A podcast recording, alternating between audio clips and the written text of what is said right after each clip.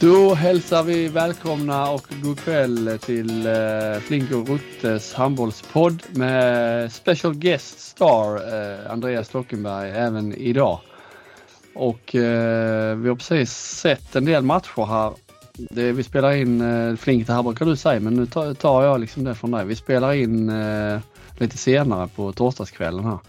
Och har precis sett både Ystad, Sävehof först och sen kanske lite Champions League kvartsfinaler som ju är igång för fullt. Är det med er? Bra. Jo, det var bra. Jag har haft lite äventyr den här veckan. Starta veckan nere hos dig där i Kristianstad och sådär. Och... Mm. Ja, varit på lite roliga platser. varit off-byn så att säga. Är det, är det ledigt i Amo handboll eller? Nej, det är det inte. Men försäsongen är igång?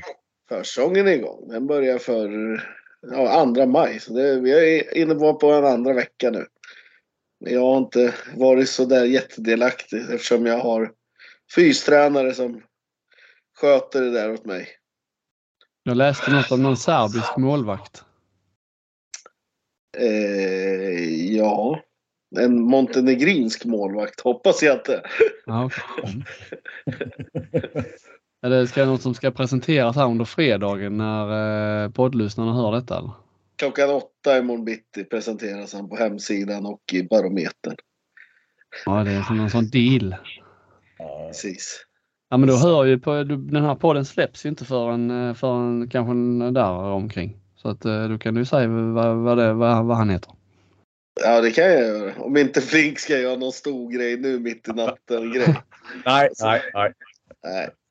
Nej, men det är väl det. Alltså, det är inga konstigheter. Vi har värvat en montenegrinsk eh, landslagsmålvakt, Nikola Matovic. Står just nu i, nere i serbiska ligan. Delade med Simic i senaste mästerskapet när de kom, tror de kom tia. Eh, ung, spännande målvakt som eh, de förväntar sig ta över deras landslag som första målvakt närmaste åren. Så det är ju för, för vår del så är det ju fantastiskt att kunna presentera ett sånt nyförvärv. Hade till exempel Kristianstad haft en sån målvakt så kanske de hade gått i SM-final i år. typ. Det, jag tror inte det är så många, om jag säger så här, jag tror inte det är så många lag i, i landet som har bättre första målvakt än vad vi har nästa år. Men det, det, kostar väl därefter Stocken. Jag hörde att eh, du, jag menar Soran eh, lyckades inte, vill ju ha honom till Guif men eh, ni eh, bjöd över. Det är mer än vad jag vet men det kan nog stämma.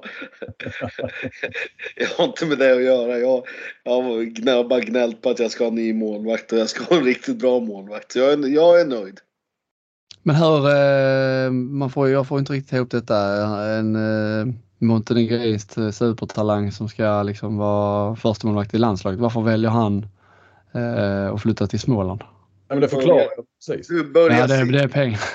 Ja, men, ja, men så här om man ska göra en, kort, en lång historia kort så när Borsa Simic började också Allsvenskan i H43. När han tog sitt kliv ut i Europa. Mm. Och sen är den historien är ju snart slut kanske. Men det var ju så. Han började H43. De gick upp direkt. Han fick ögonen på sig. Malmö köpte han. Gick till Kristianstad. Och sen är ju hans resa igång där. Så det är väl, ja. Mm, ja, det, det är väl ganska mycket svenskt i Montenegro liksom med Soran som förbundskapten och, och sådär. Och sen presenterar väl vi något spännande som han gick igång på och sådär så. Eh, nej, ja, häftigt för en allsvensk klubb att göra ett sånt nyförvärv. Ja. Eh, vi kommer ju till kvällens matcher såklart och ja, Champions League och... Johan eh, förresten, hur visste ja. du att Soran att han ville ha honom? Eh, nej, det var faktiskt inte. Det var inte. Det fick jag höra på, eh, på omvägar när jag okay. kollade runt lite. Men jag ska faktiskt erkänna, jag, jag gjorde ett dåligt jobb där för jag fick höra det och, och uppfattade det som att, ja men, för det där hade jag hört någonting om tidigare och Så jag trodde att det var ute. Eh, så jag blev lite så här ställd nu när ni sa att eh, det då skulle släppas här eh, fredag morgon. Eh, så det var ju dåligt jobb för då borde jag ju tagit med det i... i, i Silly. Och jag silly. som sa att jag har ingen silly till dig. Ja precis, jag drog ett mest till dig om du hade hört någonting. Ja, du hade ingenting. Eh... Men jag tänkte, du tar ju bara handbollsligan och sådär. Här, våran lilla allsvenska, den, den låter det vara. ja, ja, det är väl bra om eh, barometern kan eh, ja. eh, köra detta. Så att... Det blir bra. Ja. Ja, vi kommer till det andra sen med, inför damernas final, inför herrarnas final som är klar också och eh, Champions League. Eh, Bengt Johansson har gått bort, legendariska förbundskaptenen. Ja, vi behöver inte presentera honom närmare för den här poddens lyssnare tror jag. Eh, va, om vi börjar någonstans, vad har ni för relation till honom eller hade? Ja, jag, hade, det är ju lite, eh, jag hade lite otur där. Jag fick inte vara med om de där goda åren i, eh, jobbmässigt då så att de två mästerskapen jag fick med Bengan var ju 2003 eh, VM i Portugal. Det var ju då raset började så att säga, eller nedgången ett år efter EM-guldet 2002 och sen var det 20 Slovenien när det var sista chansen att, att gå till eh, OS i, i Aten och det eh, klarade de inte heller. Så att eh, det var ju inga roliga mästerskap för det var ju rätt så eh, ja, deppiga mästerskap. Så att det var inte den här riktiga fröjden även om eh, Bengt Johansson inte på något vis var besvärlig eller vresig eller eh, så. Va? så eh, det var ju ändå sluttampen på, eh, ja, när spelarna var gamla, han började bli, han var ju inte gammal, han var ju strax över 60 men, men eh, The Glory Days eh, hade ju varit lite sådär. Så ja, lite otur så för, för eh, sen har jag ju haft kontakt med honom då och då eh, såklart genom åren och eh, jag träffade ju honom, ja jag pratade med honom här för något år sedan eller två men, men eh, jag minns ju annars så det var inte sista gången jag träffade honom men, men det var ju på en, en pissoar på OS i London där eh, inför finalen tror jag det var, eller semifinalen. Han hade ju åkt över till London när det gick bra för Sverige och då hade jag ju inför det mästerskapet, eller det var ju rätt sagt den sommaren när de missade VM 2013 missade de playoff mot just Montenegro som vi nämnde här innan. Eh, och då hade jag ju snackat med honom och då menar han att eh, ah, han var ju kritisk däremot att eh, var det Kjellman som tackade nej och Kim Andersson som tackade nej till första matchen mot Montenegro som de förlorade. Eller som de inte vann tillräckligt mycket, jag kommer inte ihåg. De, de vann med ett och sen förlorade de Montenegro med fler mål. Men, men eh, Eh, ja men Bengt var ju kritisk där då ju. Så att när jag träffade honom, sen så hördes vi inte på hela sommaren eller då. Sen så var det OS i London och då träffade jag honom på pissoaren och då, då var det liksom första gången eh, och då sa han nu ska huvudet få skit Flink sa han. Eh, det var, det var eh, Ja, det var, inte, det var inte sista gången jag träffade honom men ja, det blev inte så många gånger till utan det var väl i liksom andra sammanhang. Men, ja. Jag är ju tvärtom. Jag är ju uppväxt med Bengan. Jag alltså mitt stora handbollsintresse började väl där någonstans 90 kan man väl säga när man var 8-9 år. Och sen satt man ju klistrad varenda gång landslaget spelade. Eh, det gör man ju fortfarande i och för sig så man har ju inte bytt, bytt intresse så men eh, sådär.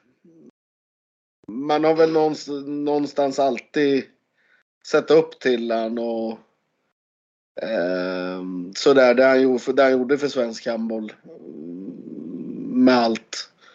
Eh, så, sådär. Men eh, ja.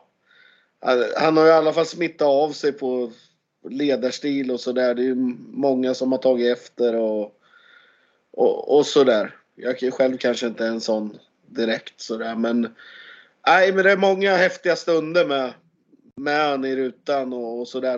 han har ju alltid varit som en, ja, en, lite, en farbror man alltid har gillat.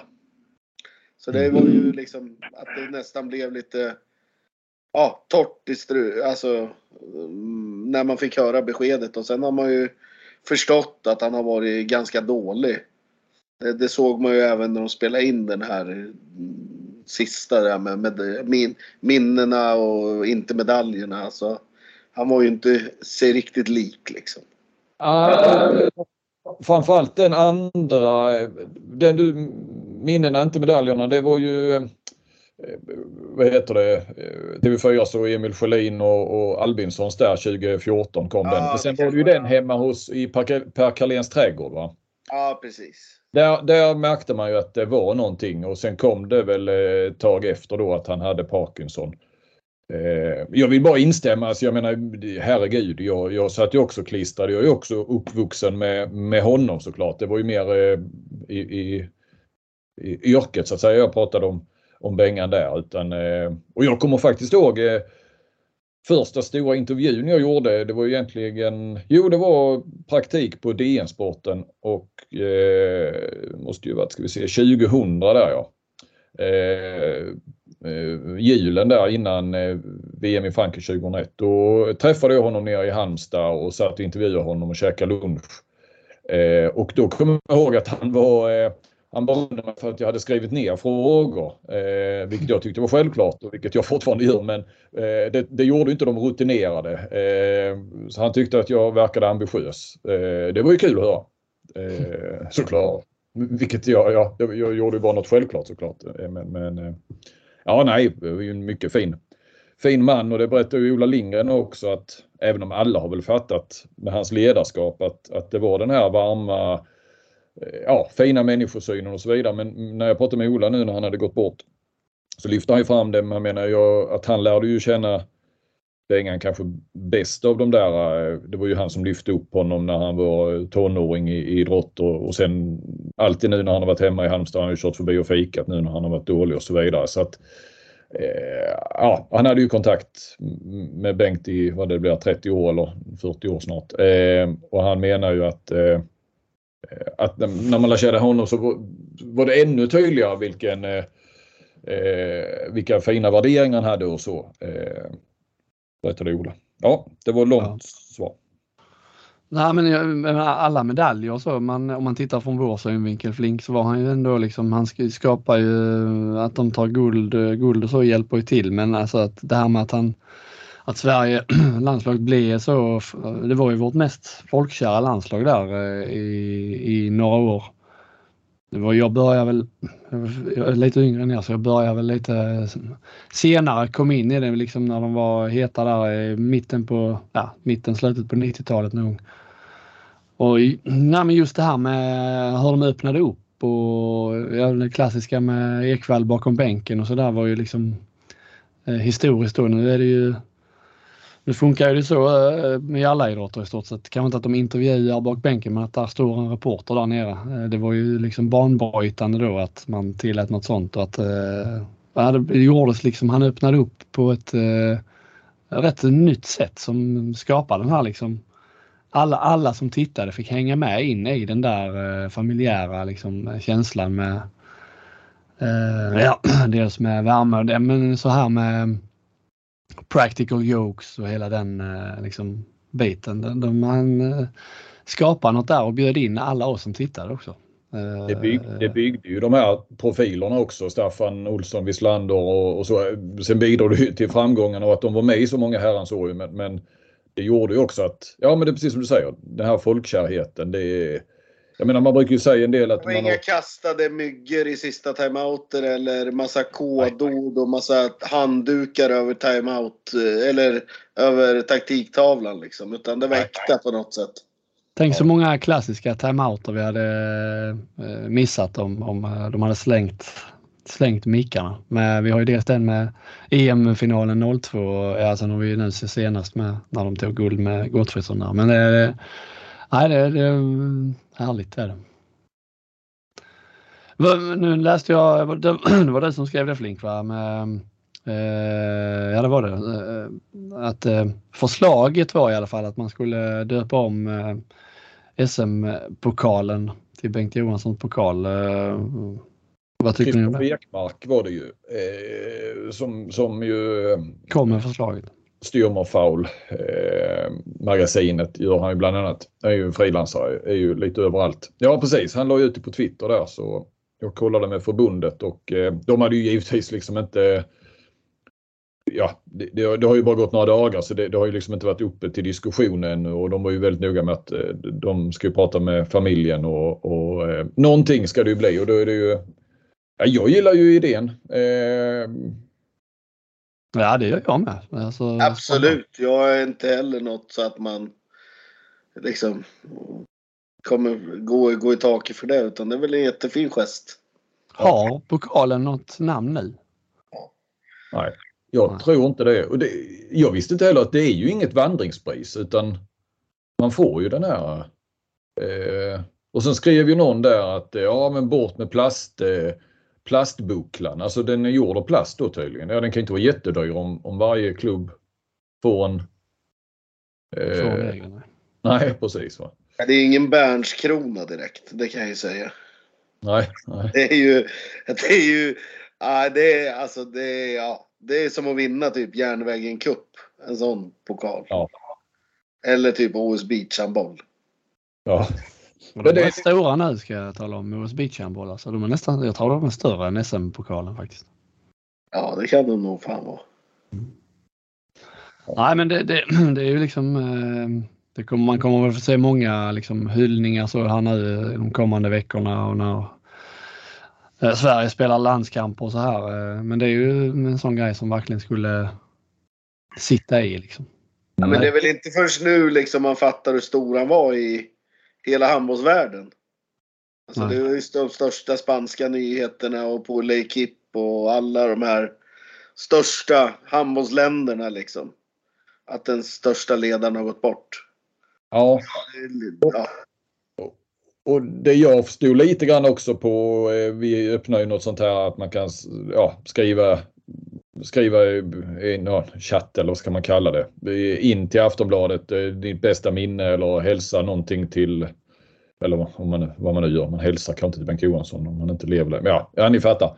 Mm. Eh, hur stor han var även utanför eh, handbollsvärlden, handbollssverige. Alltså även i i Sverige och, och eh, precis som Robin det här folkkära och det och, och visst gurkburk och det här det vi som är inne i handbollen kanske är lite trött på just eh, det men, men det är ju sånt som hänger i, som hänger i decennier och som de som inte är inne i det minns. Eh, så det var ju många, många fina ord och, och man förstod hur, hur stor han var även utanför handbollsbubblan.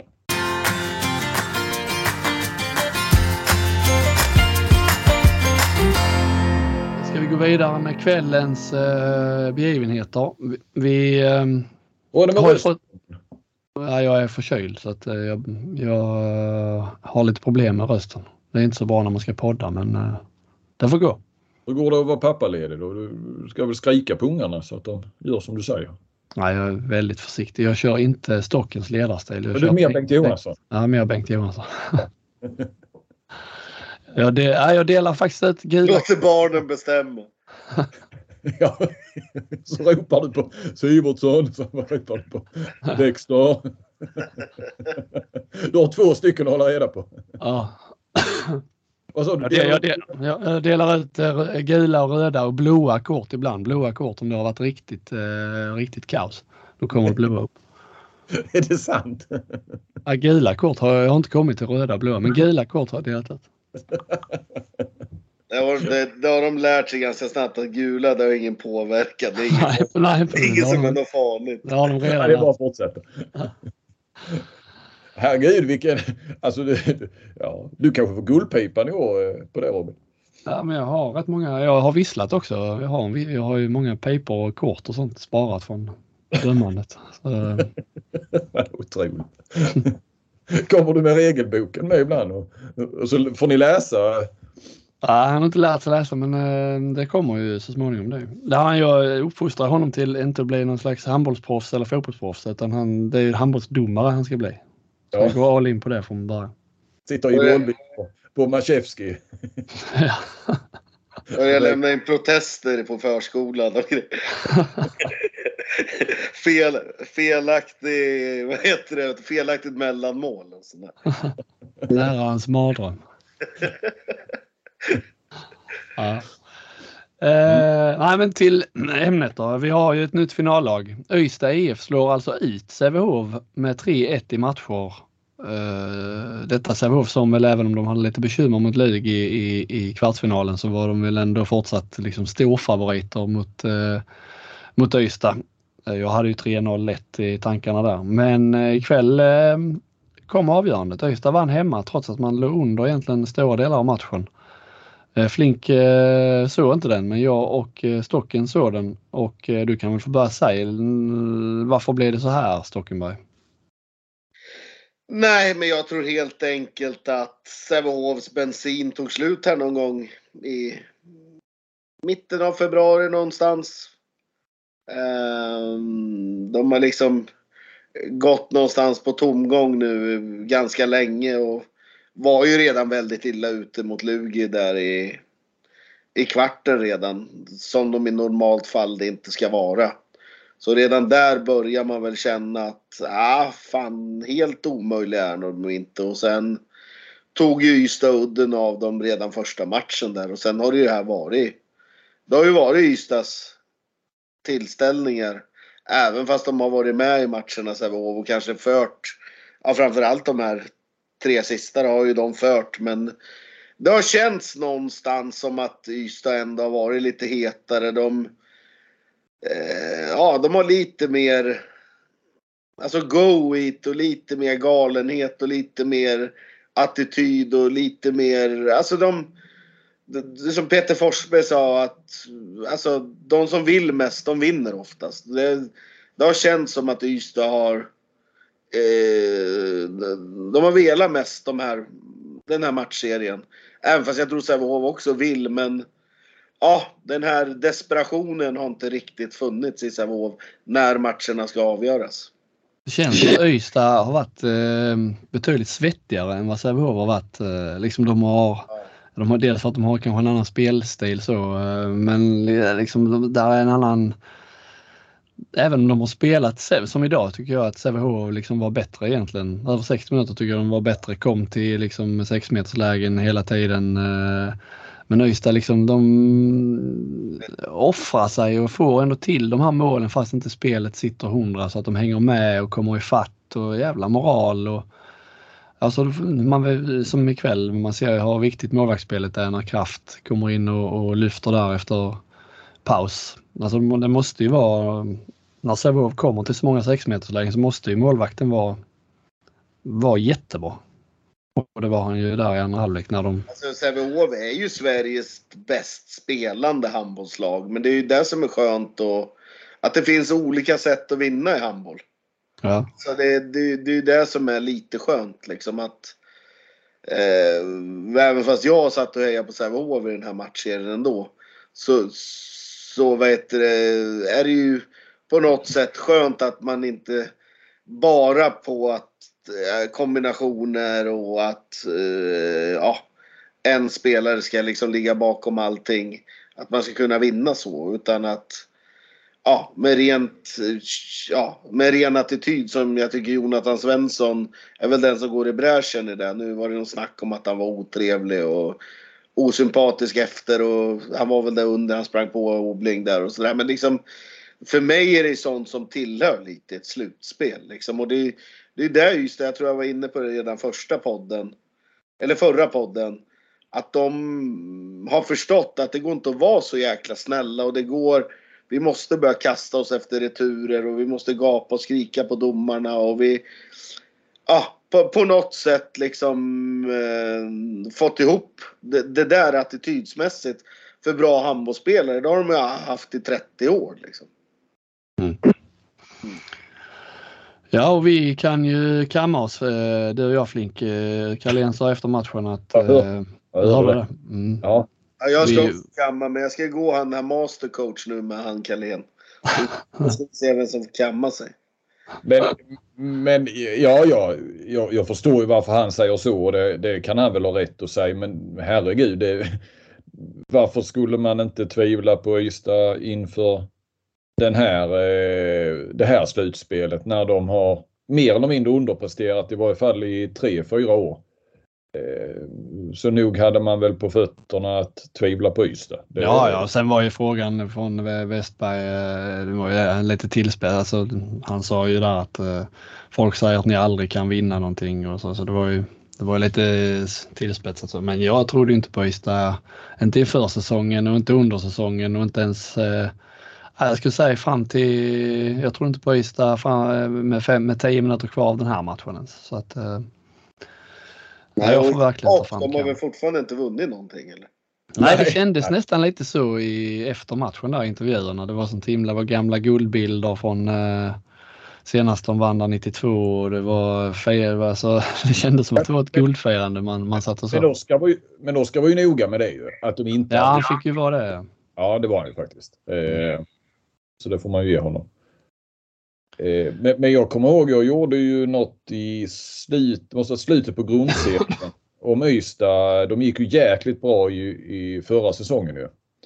Eh, och gjorde så här 10 grejer, 10 punkter varför Ystad är, är, så bra. Eller, ja, och det var ju rätt mycket Carlén och så vidare. Och, och sen vann de väl inte en match efter det och åkte ut i, i, i kvartsfinalen. Och då var det, då, då, ja, jag ska inte säga jag fick skit, men då var det ju lite sådär eh, eh, ja, det blev liksom någon grej att, eh, för sen tror jag att i, vad kan det varit, semifinalen sånt skulle jag göra någonting på Sävehof.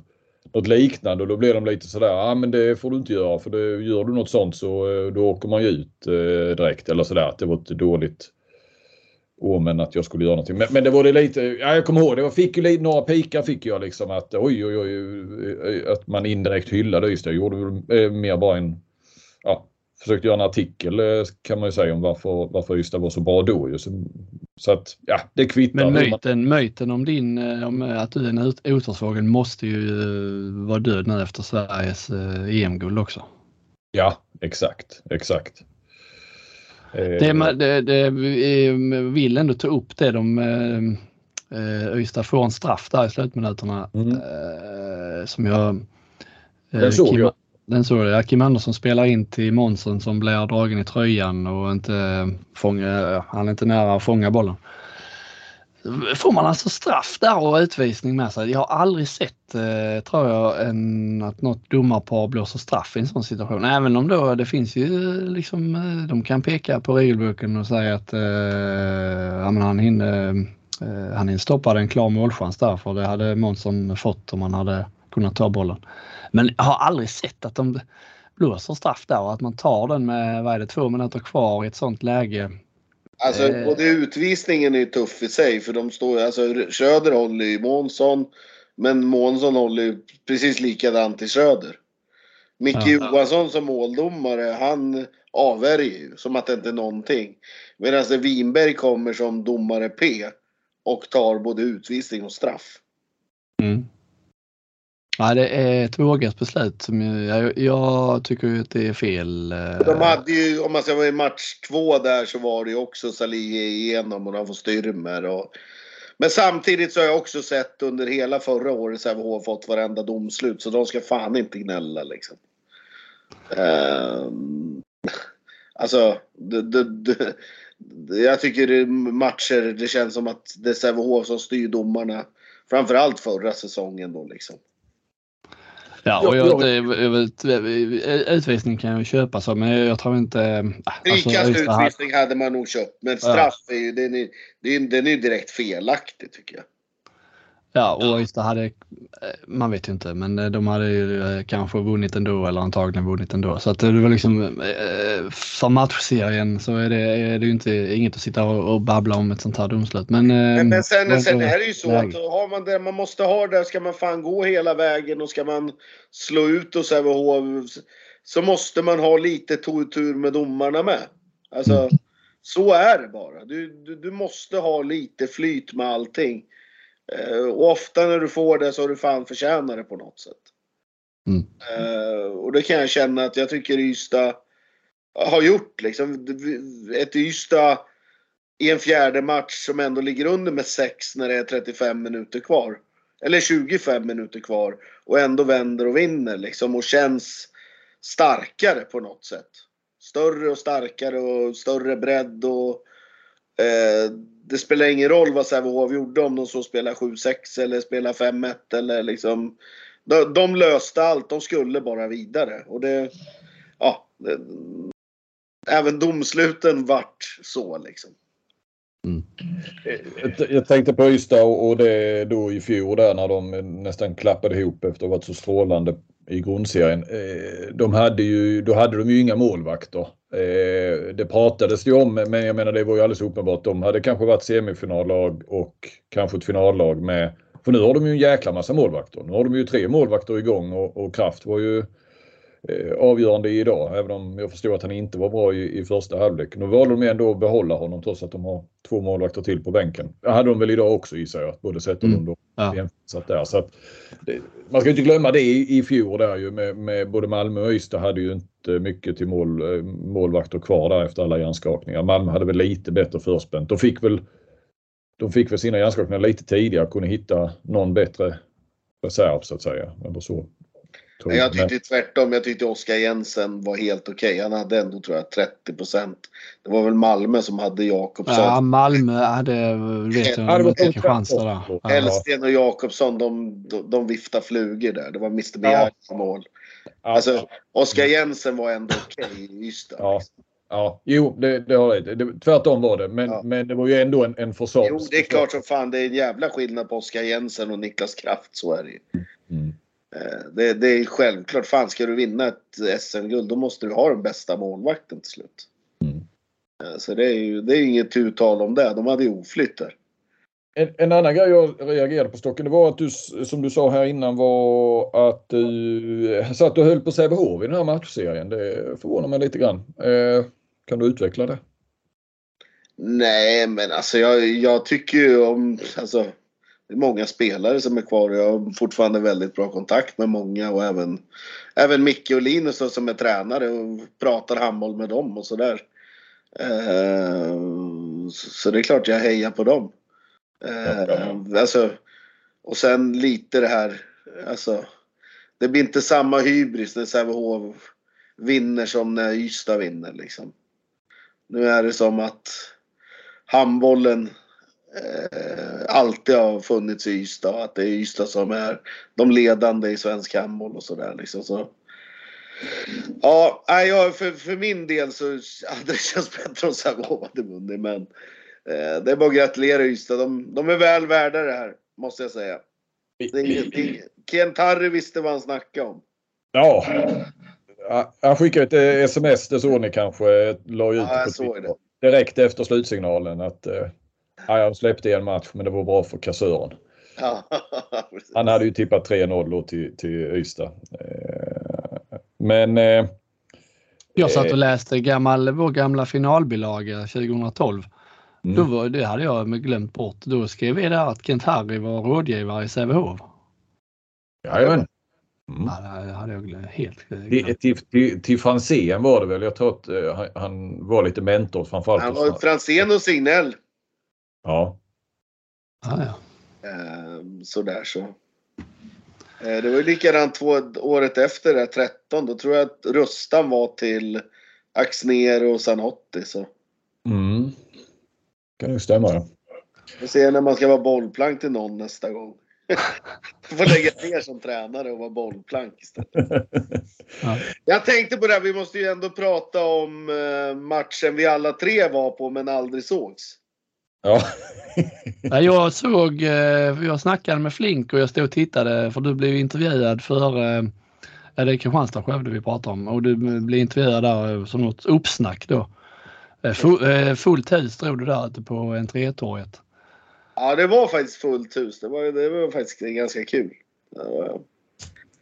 Jag fick sms av en kompis efteråt som Stock skrev att stocken höll jävligt låg profil. Ja, det var väl ingen idé och Alltså, det, det, det, var väl inte sådana här jättekluriga frågor heller utan det var väl mer försöka få de där orangea till gott mod. Ja. Eh, och Flink satt, fick plats på pressläktaren såg jag men eh, det var, jag har aldrig sett så många datorer på den pressläktaren. Eh, I alla fall inte sen eh, st stora åren där 15-16 någonting. Ja, men du fick sitta mitt ute bland publiken Flink. Så, du var inte omgiven av journalister. Nej precis. Det är ju så den där raden med, med bord. Där förstod jag ju, förstod ju det sen. Där sitter ju även eh, de, de där är ju, platserna är ju sålda där då ju. Eller biljetter till dem. Ja. Eh, det är ju så otroligt. Alltså alla sitter ju på en rad och det går inte att ta sig förbi.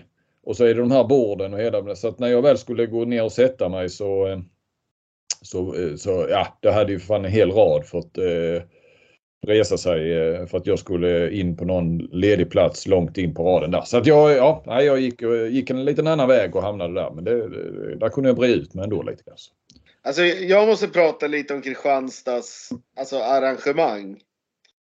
Alltså vilken jävla häftig eh, grej. Alltså jag har ju aldrig varit där förutom när jag har varit motståndarlag. Då kommer man och så kommer man in, man minns släpper en grind bakom. Och så går man in till sitt omklädningsrum, visserligen med golvvärme är det ju. Och så går man ut där och sen är det uppvärmning och sen är det match liksom.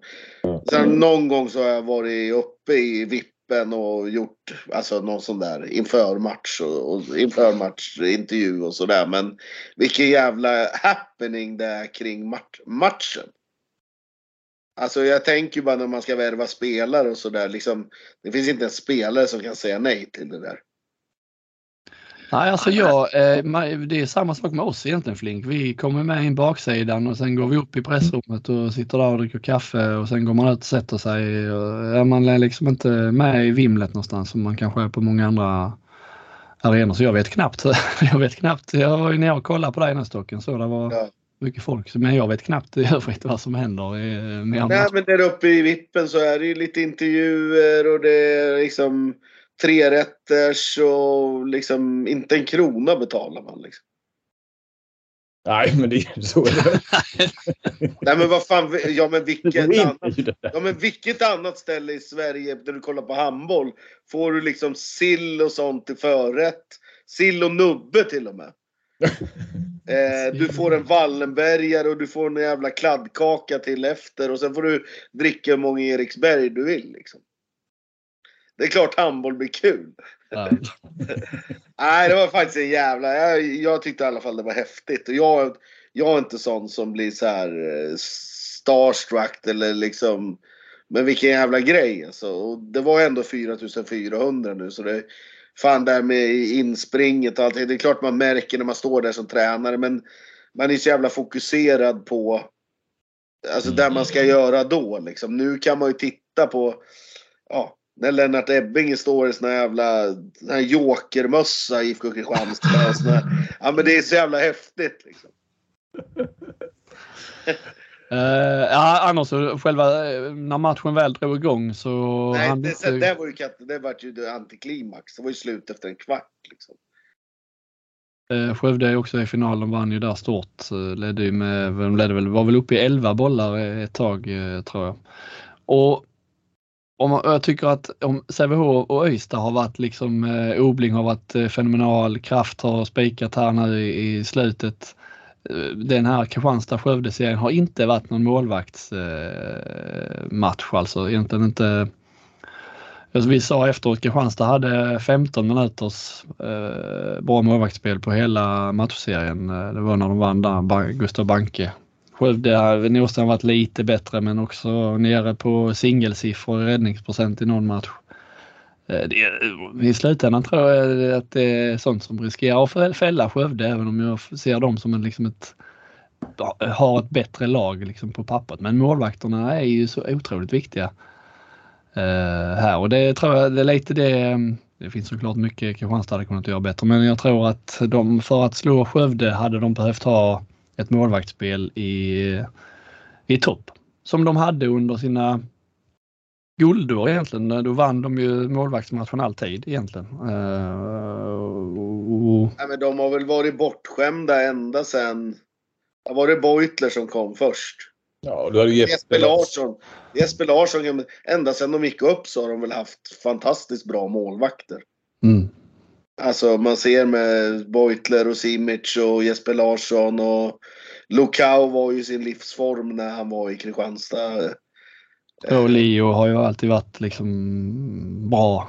Ja, ja Leo har ju alltid varit stabil och Capelin var ju bra. Och, alltså, så de har ju alltid varit bortskämda med det. Men, jag tycker, alltså Norsten, jag, jag kan inga, inga siffror sådär men, men eh, han har väl ändå varit stabil. Alltså jag håller honom, eh, Obling har väl, Obling har väl kanske den högsta, högsta nivån men, men eh, jag håller väl Norsten som topp tre i, i serien ändå. På, på, okej okay, nu är ju Kraft igång här så att eh, han ska väl in i den leken men eh, Norsten ja, håller jag. Ja, men hade, hade jag nu rankat, för det lär man väl få göra någonstans, alltså sådär. Så mm. tycker jag ju målvaktsposten ändå så är det klar, klar fördel Ystad i finalen. Mm. Ja, de har ju fler. Det tycker jag. är ensam. Ja, Norsten var väl över 30 en gång tror jag i en av matcherna. Annars har han legat där eh, runt 20 och 15. Och sen, sen är det ju sådär också att målvakter, man stirrar sig lite blind på procenten. Han, det Norsten har varit bra på nu i de här matcherna, det är ju att göra ett par sådana här riktigt avgörande räddningar. När Hallbäck är igenom ja. första matchen där och han, han har ändå gjort någon sån här... Eh, ja, jag vet inte han har ändå varit lite matchavgörande. Ja, tagit någon straff där och, och sådär liksom direkt här nu. Och, ja, nu tyckte jag han var hygglig här när de gjorde rycket. Då var det för att han räddade det mesta. Eller Kristianstad missa men han, det var ändå han som liksom någonstans. Så de fick kontra sönder dem.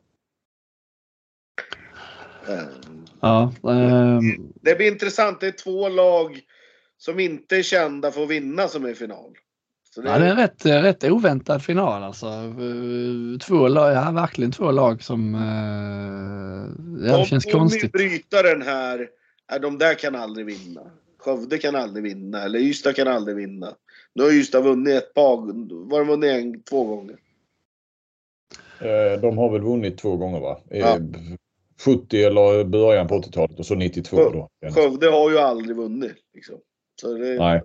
kan ju verkligen bli ja, eh, något helt nytt. Och det är ju lite sista chansen för Skövde men nästa år försvinner eh, eh Beck Hansen, eh, Turin, Helt Jepsen. Eh, det, det, det, känns verkligen som att man börjar om där, nystart. Vilket ju leder oss in direkt på Sveriges Europaspel, vad som är bra för där eh, för svensk, svenska rankingpoäng. Och då kanske man Ja, eh, Skövde redo för att eh, utmana i eh, söka Champions League eller utmana European League. Just nu skulle jag ju säga att Ystad är mer rustade för det. Det skiter ni kanske nu hur det blir i Europa nästa år. Nej, det enda man vet är att vi aldrig, inte kommer få något eh, Champions League-lag oavsett vilka som vinner nu. Eh, det är jag väl rätt säker på. Nej, men Ystad har ju ändå arena. Ja, det har väl Skövde. Men Ystad har ju en fräsch arena. Men visst, de har, de har inget namn så i Europa direkt. Eh, de gick ju till final i European eh, Cup. Jag, jag ska komma med en grej sen när vi pratar damsidan. Vi hade ju en liten diskussion om jag gjorde en jävla research. Jag gjorde en Rob, Robin Nilsson idag. Jaha. Om just det här Champions League, hur, vad det är som gäller och sådär med allting. Mm. mm. Och därför tror jag inte när jag fick höra det här. Eh, just den här saken att du måste ha en viss sak som kostar enorma pengar för att ens kunna få vara med i Champions League. Ska, ska, vi säga någonting mer om inför finalen här, eh, Ystad-Skövde eller ska vi gå över då till det här, eh, till damfinalen? Ja, men vi, vi, jag vill ha ett tips från oss alla tre hur den här finalserien eh, slutar på här sidan. Ja, nu, jag har ju tippat fel tror jag i princip i varje matchserie. eh, nu ska jag tippa, på något sätt så kommer jag ju ändå heja på Skövde. Eh, så det, jag tror Ystad vinner med 3-1. Ja, du säger tvärtom för du tror igen. Ja, ja, jag, jag fattar. Eh, jag eh, vill gärna ha eh, en matchserie till eh, fem och jag skrev ju efter att Skövde blev klara att nu är de guldfavoriter oavsett vilka de får möta. Så att 3-2 till Skövde säger jag. Ja, jag tror verkligen att det blir en jämn matchserie. Eller jämna matcher. Sen kan det ju alltid bli som det blir uppe i Skövde, Kristianstad där, att det blir jämna matcher men att det ändå blir 3-0. Men jag tror ändå 3-2 till Ystad.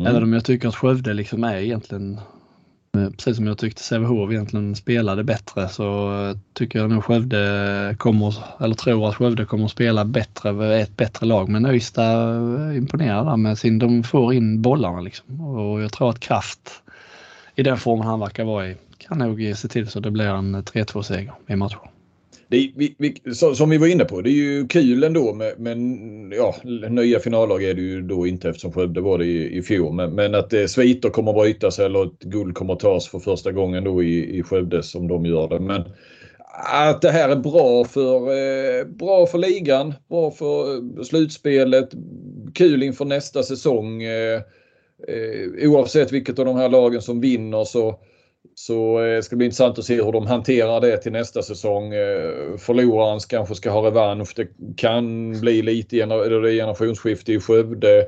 Vi har då Sävehof som, som då missar final och ska ha revansch. Och, eh, jag tänker redan inför nästa säsong så eh, och Kristianstad som själva säger att de kallar sig outsider den här säsongen och nästa år ska de vara en riktig guldkandidat. Och vi har Malmö, vad händer där? Alingsås, vad händer där?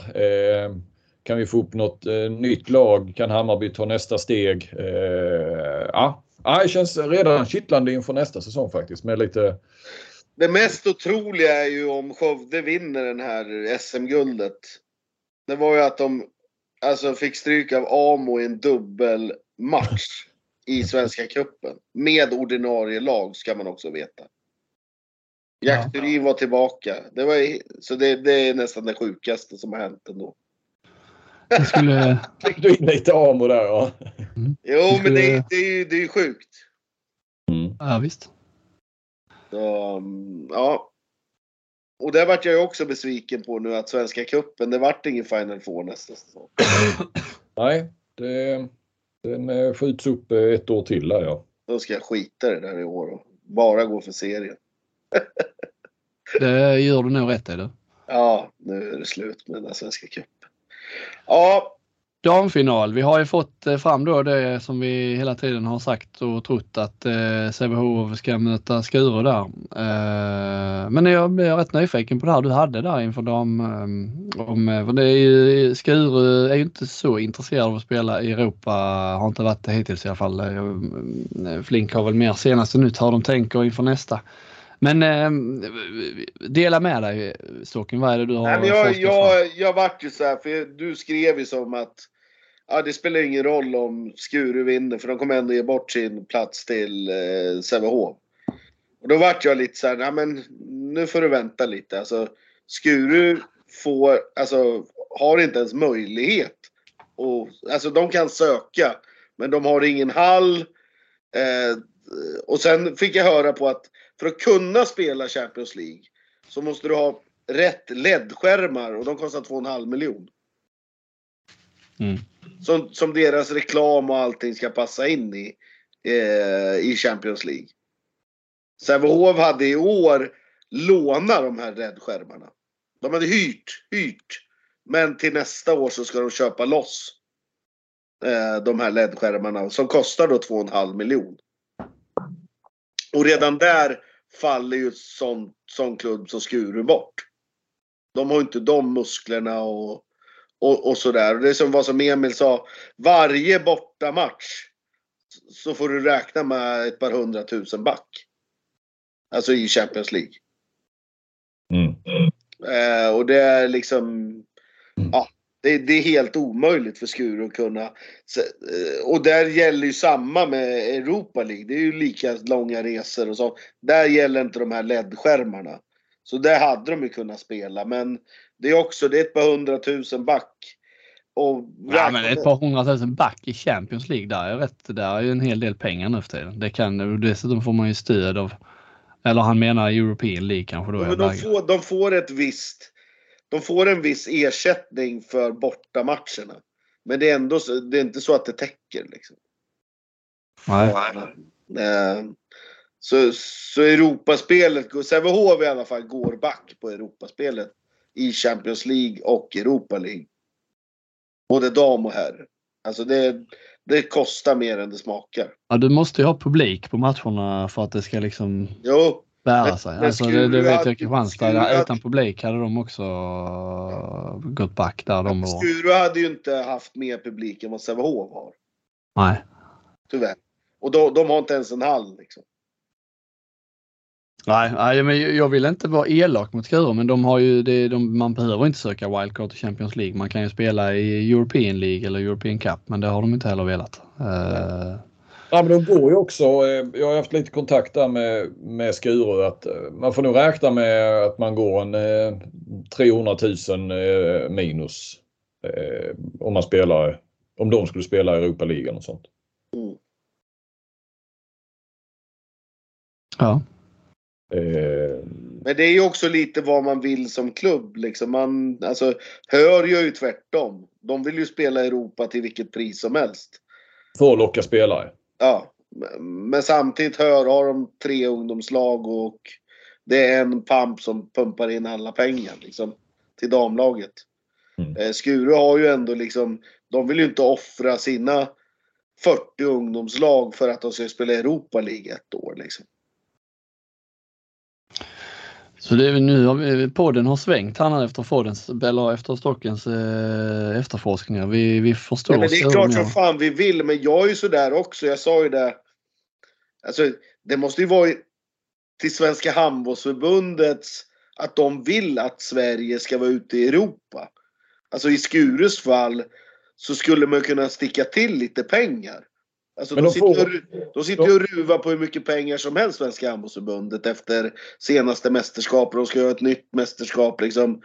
Det, hjälpa klubbarna till att vara med och spela i Europa.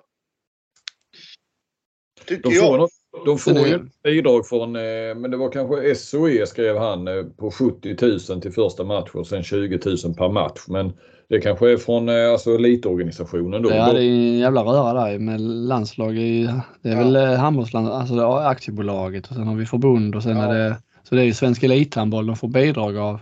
Ja. Jag vet inte hur rika de är men eh, men visst vill man liksom en helhetsbild, hela liksom systemet. Vad vill, vad Men, vill men man? jag tror ju givetvis att Skuru skulle vilja. Alltså det, jag, jag är nästan helt hundra på att Skuru vill. Men de har inte möjligheterna. Nej, de gör väl också den kalkylen Ja. att, att det kostar mer än det smakar eller vad det heter. Det, det, offrar våra, det skulle offra deras verksamhet liksom. sen, sen har de ju sin särställning om man säger till att locka spelare, sin särställning i Stockholm som gör, och jag menar Stockholm på, inte minst på flicksidan, damsidan är ju fortfarande väldigt eh, mycket talanger ju som kommer upp och, och de tar ju och får ju de, de de vill ha ju så att jag menar Skuru värvar ju inte spelare på det viset. Nu ska de ju ta in någon utländsk mittsexa och sådär va. Men mycket kommer ju från eh, ja, mer eller mindre egna leden eh, eller i varje fall från juniorer. Och lite sådär värvar de ju. Men det är inte, de värvar ju kanske inte så som, som Hör och Sävehof och, och gör. Och då, ja, och jag menar för unga tjejer i Stockholm talanger så, så är väl ändå det liksom Skuru ju ändå det självklara valet oavsett om de spelar i Europa eller inte. Medan som vi sa, H65 Hörs eh, liksom, lite affärsidé är ju att erbjuda Europaspel egentligen. För att locka dem till att komma och, och, och bo i Hör eller i Lund och spela, spela handboll där. Precis. Sen ser man ju vad det... Alltså... Jag tänker bara på Sävehof och att... Ja, jag tänker på mig själv också liksom att... Fan, du, ska du gå in i ett Europaspel eller en, alltså ett kuppspel så måste du fan ha material. Alltså du måste... Du måste ha dubbla uppsättningar av spelare. Mm. Annars offrar du fan så liksom guldet i den in, inhemska ligan offrar du ju till en viss del liksom. Eller bjuder in de andra. Ja, men lite som Sävehof eh, på här sidan. Ja, ja men det är exakt så de. Jag tänker på alltså. De har ju offrat så jäkla mycket liksom. De, de har ju pressat Magdeburg som är i det här Final Four. De har slagit de här Nexe med nio mål som också är Final Four i Europa League liksom. Så de, ja. Eh, de gick ju all in för den där kuppen och det, det kostar nog i alla fall dem en finalbiljett den här gången. För det var ju orken som tröt mot slutet. Ja, ja, jag hör vad ni säger. jag tycker bara det är trist att inte, om nu, nu vet vi inte om ska, men att liksom Sveriges bästa lag inte spelar. Nej, men det sa ju Apel i den här efter. Vi kan inte stå här och gnälla över det. Vi vill ju vara med i alla turneringar som finns. Och då måste vi ha förutsättningar. Det, det var ju liksom hans lilla sätt att säga till sport, sin sportgrupp och sin eh, styrelse att hallå, vi måste ha mer spelare om vi ska kunna fungera och vara med långt i Svenska Cupen, vara med åt, i ligan och kunna slåss om SM-guldet och dessutom vara med i Europa League och kunna kanske gå till Final Four där. Då behövs det bättre material än det vi haft i år. Ja visst, det var ju den signalen han skickade. Ska vi gå tillbaka bara till damsidan där så ska vi också säga att Sverige har ju alltså precis som på här sidan har vinnaren på damsidan ingen plats i Champions League. Alltså Sverige har ju ingen plats där utan Sävehof är ju där i år på grund av eh, ett wildcard. Det är ju enda sättet för, ett svenskt lag att komma in i Champions League. Eh, så, eh, medan vinnaren, eh, SM-vinnaren har ju i European League då va? På, på damsidan en plats. Men nu mm. öppnas det ju både på herr och damsidan eftersom, ja på herrsidan, Ukraina och Vitryssland ja. har ju en plats gratis och Ryssland hade två på damsidan. Mm. Så det öppnas ju alltså för att kunna kanske till och med gå in utan wildcard. Mm. Eh, så det är det som är lite synd. Alltså jag tror säkert Sävehofs damer kommer få spela där igen. De, de, gick ju en, de, de tog ju ändå 6-7 poäng eh, i sin grupp sådär så. Jag tror inte de är helt lågt rankade där. Och det finns nog inte säkert tio damlag till som, som ens har möjlighet att spela Champions League. Nej, de har kanske inga ledstjärnor heller. Nej, nej de har inga ledstjärnor. Eh, men Sävehof mot eh, Skuru, eh, det känns som att den är, om vi tittar bara på liksom det finalen vi har framför oss här nu, eh, vidöppet. Alltså, ja, det är för mig liksom helt omöjligt att tippa. Eller du, vad säger du Stocken? Tippar du med hjärtat här eller kan du? Nej, liksom... alltså, jag, jag, tycker också, alltså, så här är det. Sävehof har några spelare som är bättre. Alltså Jamina är bättre än Skurus bästa spelare. Men Skuru är ett bättre lag. Eh, orkar hon Josefin Nordström själv? Sävehof har två stabila målvakter, inga jättestjärnor men två stabila. Eh, jag tycker coachmässigt så uh, tycker jag Skuru spelar smartare handboll. Eh, men Sävehof har ju Jamina liksom. Mm. Alltså, hon är ju så fruktansvärt mycket bättre än alla andra så. Ja, jag, jag, jag tycker också det är jättesvårt. Eh, jag tycker nog Skuru är bättre som lag. Men Sävehof kanske har lite bättre bredd ändå. Och vad har vi i grundspelet? De vann varsin match va? Ja, precis. Mm. Ja, 3-2 till Sävehof. Ja, jag tror 3-2 eh, till Skuru. Då säger jag 3-0 till Sävehof då. Mm. ja men vad fan. Jag kan inte säga samma som er. Och tre, ja. De kan lika, de kan lika, Skuru kan lika gärna vinna med 3-0. Men Sävehof ja. kan också vinna. Alltså, det, det, är helt omöjligt att tippa. Mm. Sen är det ju Sävehof som har eh, jag vet inte, hemmaplansfördel. Eh, det känns som att för varje år som går så spelar det mindre och mindre roll. Vi såg Skövde vann två i Kristianstad. Ja. Ystad vann uppe i Partille. Uh, ja, jag vet inte om det kan räknas in som någon avgörande faktor i den här matchserien. Nej, det tror jag inte. Jag tror, jag tror Skuru nästan har bättre statistik i Partille än de har uppe i ja, Nacka, Eriksdalshallen. Så, ja, de har väl knappt förlorat i Partille på sista två, tre åren. Nej. Eh, så det, det, det tror jag inte. Eh, nej, den, den är oviss. Yes. Um, ska vi försöka hinna med här eh, innan vi, det är ju två kvällar, det är två härliga handbollskvällar man har haft här eh, framför tvn med där Champions League, eh, herrarnas kvartsfinaler har dragit igång. Det brukar ju, jag tycker det är det roligaste på hela säsongen att titta på egentligen. Men ja, vi har haft onsdagskvällen hade vi PSG Kiel och Flensburg Barcelona. Och nu som ikväll då så hade vi först Vesprem Ålborg mitt i Ystads eh, Sävehof-matchen och sen eh, Montpellier Kielse. Um, ja, vad säger, om vi börjar med Flensburg känns ju borta redan, förlorade hemma mot Barca stort. Däremot är det ju... Det känns väl som att alla fyra är i princip avgjorda. Ja. ja det är väl PSG Kiel som inte Ja, PSG Kiel eh, lever väl. Jo, ja, men ändå inte. Men det är ju lite, ja, Flink du var ju missnöjd med eh, onsdagskvällen. Ja, eh, ja men jag var också precis som du laddad. Äntligen kvartsfinal. Första gången det smäller Champions League som vanligt då de här. Så, äh, så, nej, men liksom, det är ju redan avgjort känns det som. Eh, och så var det första matchen. Alltså, ja, det var lite som du skrev när vi i vår chatt där att Ja, antingen var det ju då Barcelona. Ja, men de körde ju över Flensburg borta. Ja, det, det är ju klart. De kommer ju vinna sin hemmamatch också. Eh, och sen PSG Kiel.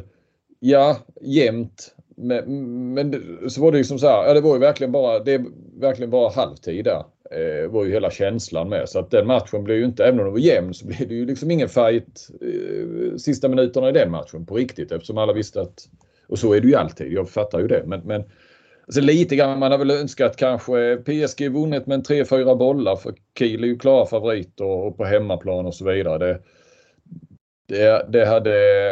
Ja, PSG hade behövt komma dit med, med en hel del mål skulle jag säga. Säkert, ja, minst fyra, fyra mål. Och sen då kvällens, om vi bara tar dem då där Veszprem kör över och Ålborg i stort sett leder med sju då inför returen. Jag håller ju Veszprem är ju bättre också. Eh, Kielce Vinner borta mot Montpellier med, med tre bollar. Ja, Kielce hemma. De kommer att vara chanslösa Montpellier. Så det blir ju Kielce, Veszprem. Vad sa du? Det blir nog mellan 10 och 15 bollar i andra matchen. Ja, ja. Ja, men vi satt i, igår onsdags kväll då och, och, och uh, satt och var glada. Vilket härligt, vilket härligt slutspel vi har här i Sverige med liksom där varje match betyder så oerhört mycket. Och där man får en vinnare och där jämna matcher faktiskt är jämna på riktigt. Här är det liksom Ja, alltså, du, du efterfrågade något förslag där i vår chatt Flink. Hur skulle du spela ett slutspel då? I Champions, ja, format, Champions League-formatet. För först ja. har vi ju den här evighetslånga...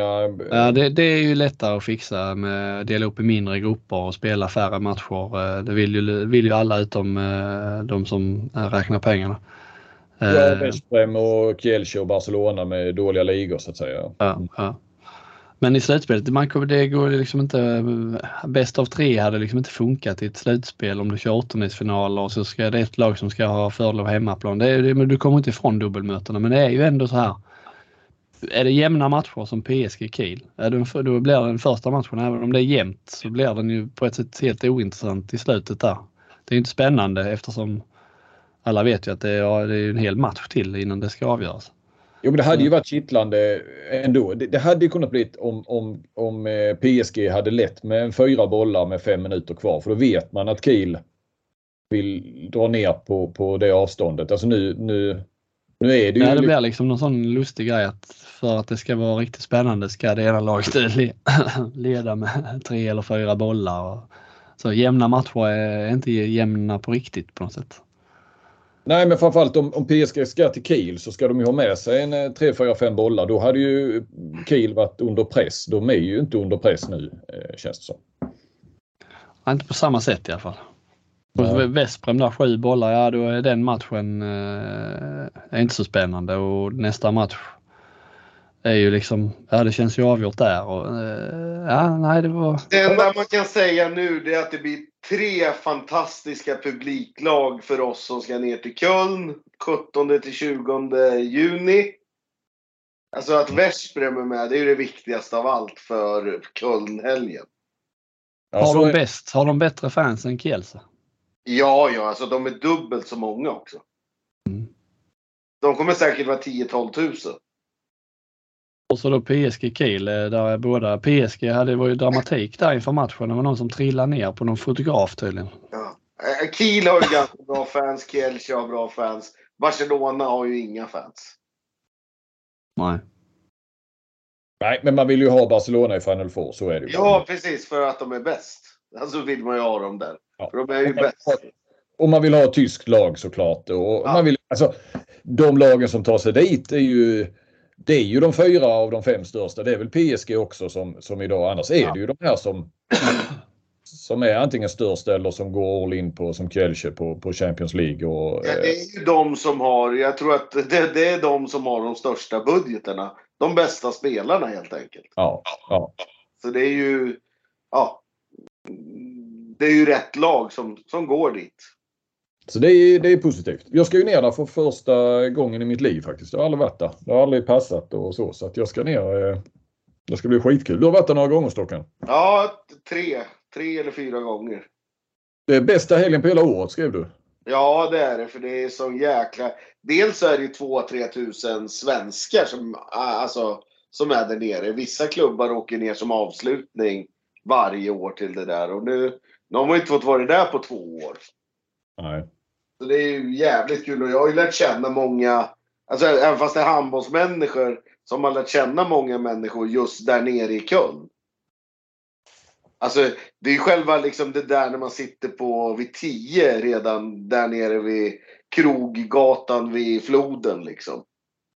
Och så sitter alla supportrar och ja, sådär. Jäkla sjukt härlig stämning. Och så går man ju bort som ett tåg över bron mot eh, Kollolainer, eller ja, Köln Arena där. Lankses. Mm. Så det är ju, ja det är skit. Alltså det är så jäkla häftigt alltså. Ja, så all, hela handbolls-Europa är väl där så att säga. Alla makthavare. Precis, precis, precis. Så nej, det, det, det är sjukt häftigt alltså.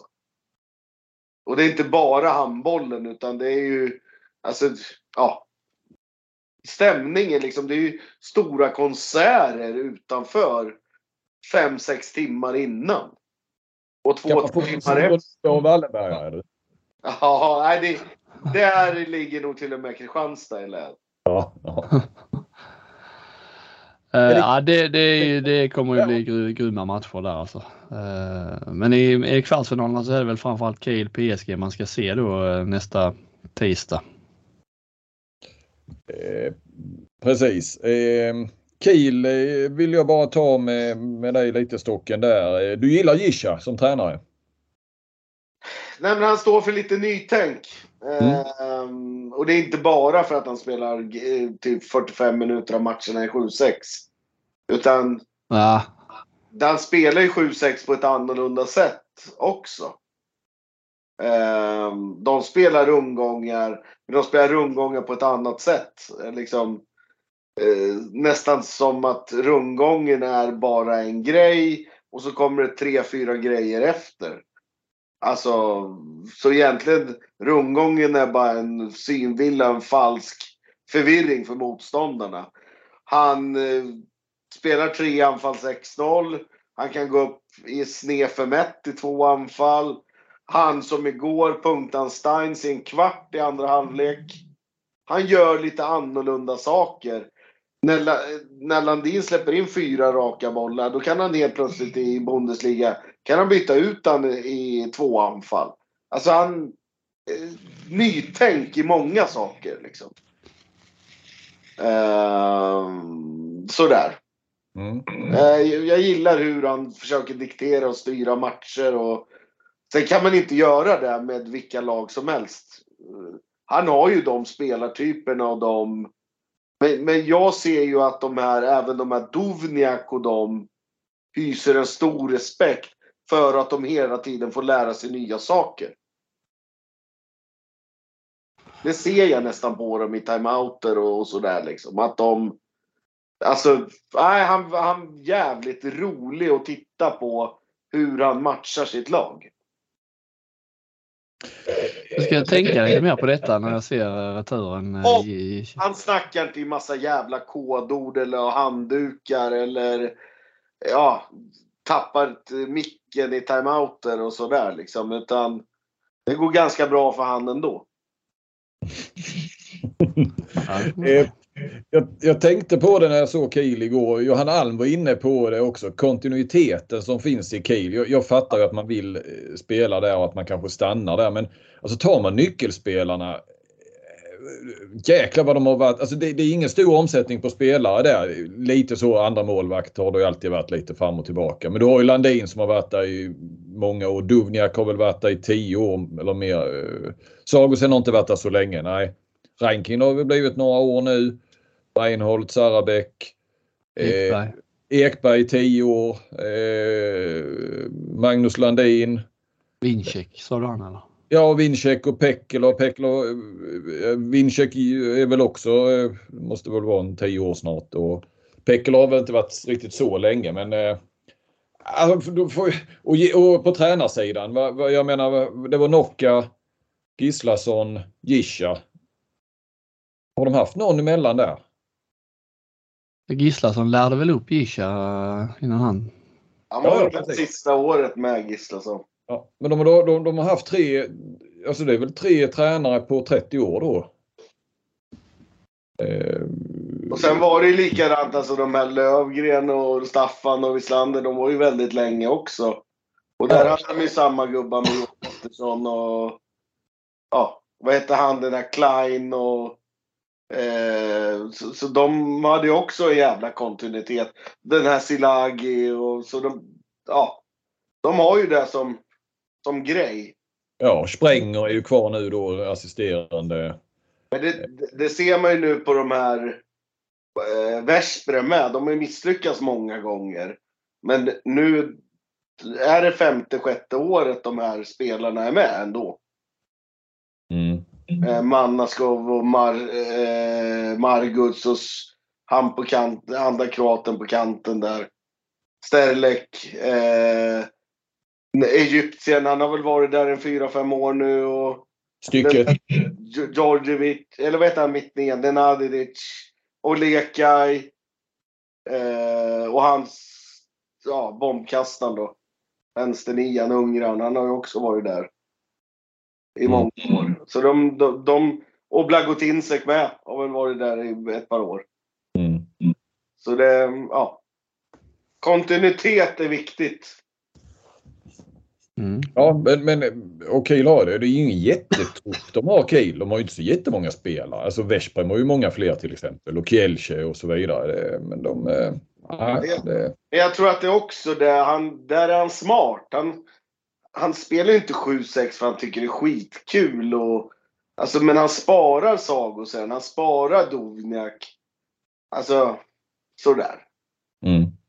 Uh, för han räcker att vinna med två i, i ligan och komma tvåa nu istället liksom. Och, och sen gick de all in för att vinna tyska cupen och det vann de. Och nu är det Champions League all in. Sen kommer de ju ha en avgörande mot Flensburg för, att, för, för att ens gå till Champions League nästa år. Mm. Jag tror det var 26 maj va? Ja det är det kanske. Ja, jag tror att det var det. Mm. Um, sådär så. Ja, men jag, smart. Mycket smart coach. Och sen gillar han kan skälla ut folk och han kan skälla ut delegater. Och, men han kan samtidigt vara jävligt lugn och fin igår. Jag tror inte han sa ett ljud till Kurtagic Wettervik. Uh, sådär, så han, ja, nej men han, är, han verkar ja, genuin. Han verkar inte större än laget men han jävla respekt bland även de här storstjärnorna. Mm. Ja, men styrs på ett föredömligt sätt den där klubben, det får man lov att säga. Ja. Um, ja, då är det väl dags att stämpla ut uh, nu innan man sitter och dåsar till sig. Men um, final, finalerna drar igång måndag då på damsidan och sen väntar vi några dagar till. Sen drar herrarna igång på torsdag. Det blir gött. Eh, vi tackar väl för idag då eh, pojkar va? Ja. Vi. Tack för lyssningen. Ha det bra. Hej. Hej.